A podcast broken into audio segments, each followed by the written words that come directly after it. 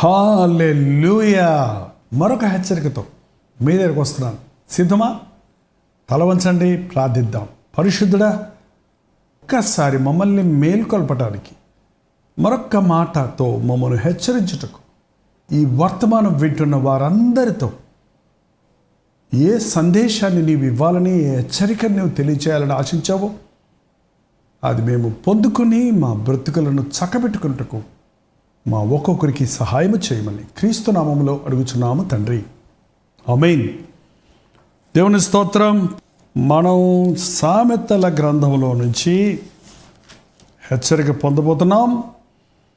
సామెతలు పదమూడవ అధ్యాయము పదిహేడవ వచనం చదువుతున్నాను వినండి.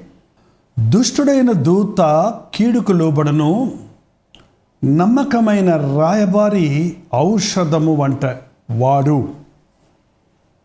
దుష్టుడైన దూత కీడుకు లోబడను నమ్మకమైన రాయబారి ఔషధము వంటివాడు.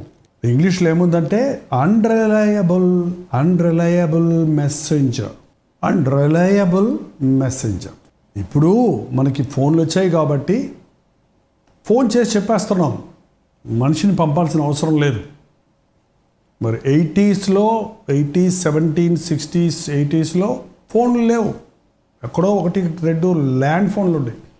ఎక్కువ డబ్బున్న వాళ్ళకి కొనగలిగేవారు. అప్పుడు ఉత్తరాలే ఉండే అప్పుడు.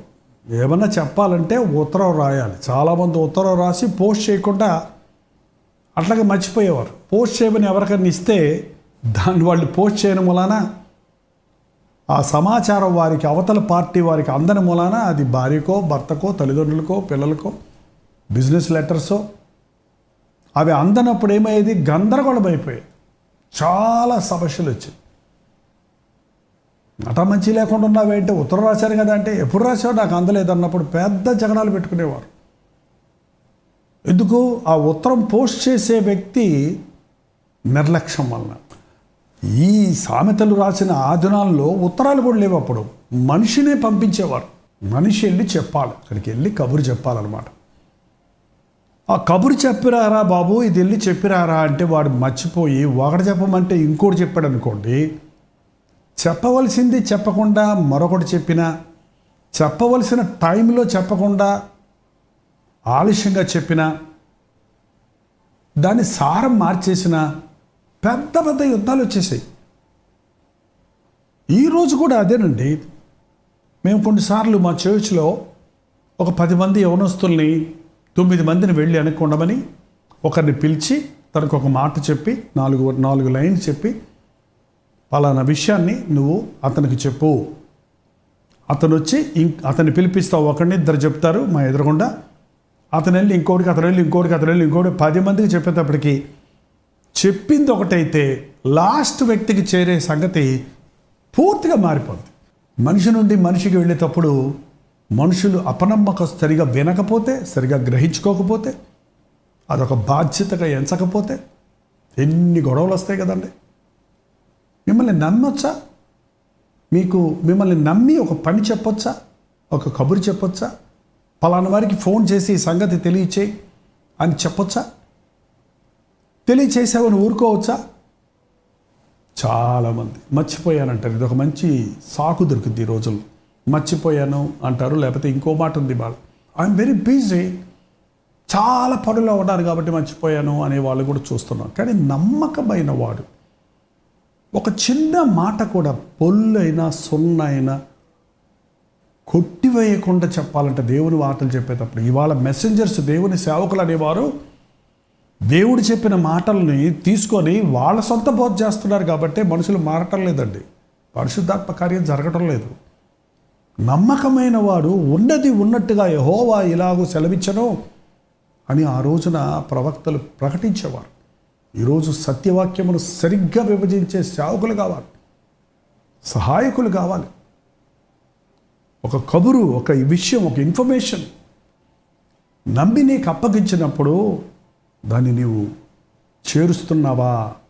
ఎవరైతే అలాగూ చేర్చరో వారి వలన సమస్యలు జగడాలు నష్టాలు కలుగుతాయి. అయితే నమ్మకమైన రాయబారి నమ్మకమైన రాయబారి నమ్మకంగా కబురును అందించేవాడు ఒక ఔషధం లాంటివాడు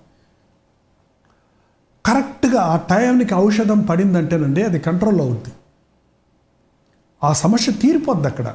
అక్కడ ప్రసన్నత వస్తుంది అక్కడ ప్రశాంతత వస్తుంది. సామెత ఇరవై ఐదులో ఇంకొకలాగా చెప్పింది చూడండి ఇరవై ఐదు పదిహేడు కూడా సామెతలు ఇరవై ఐదు పదమూడు.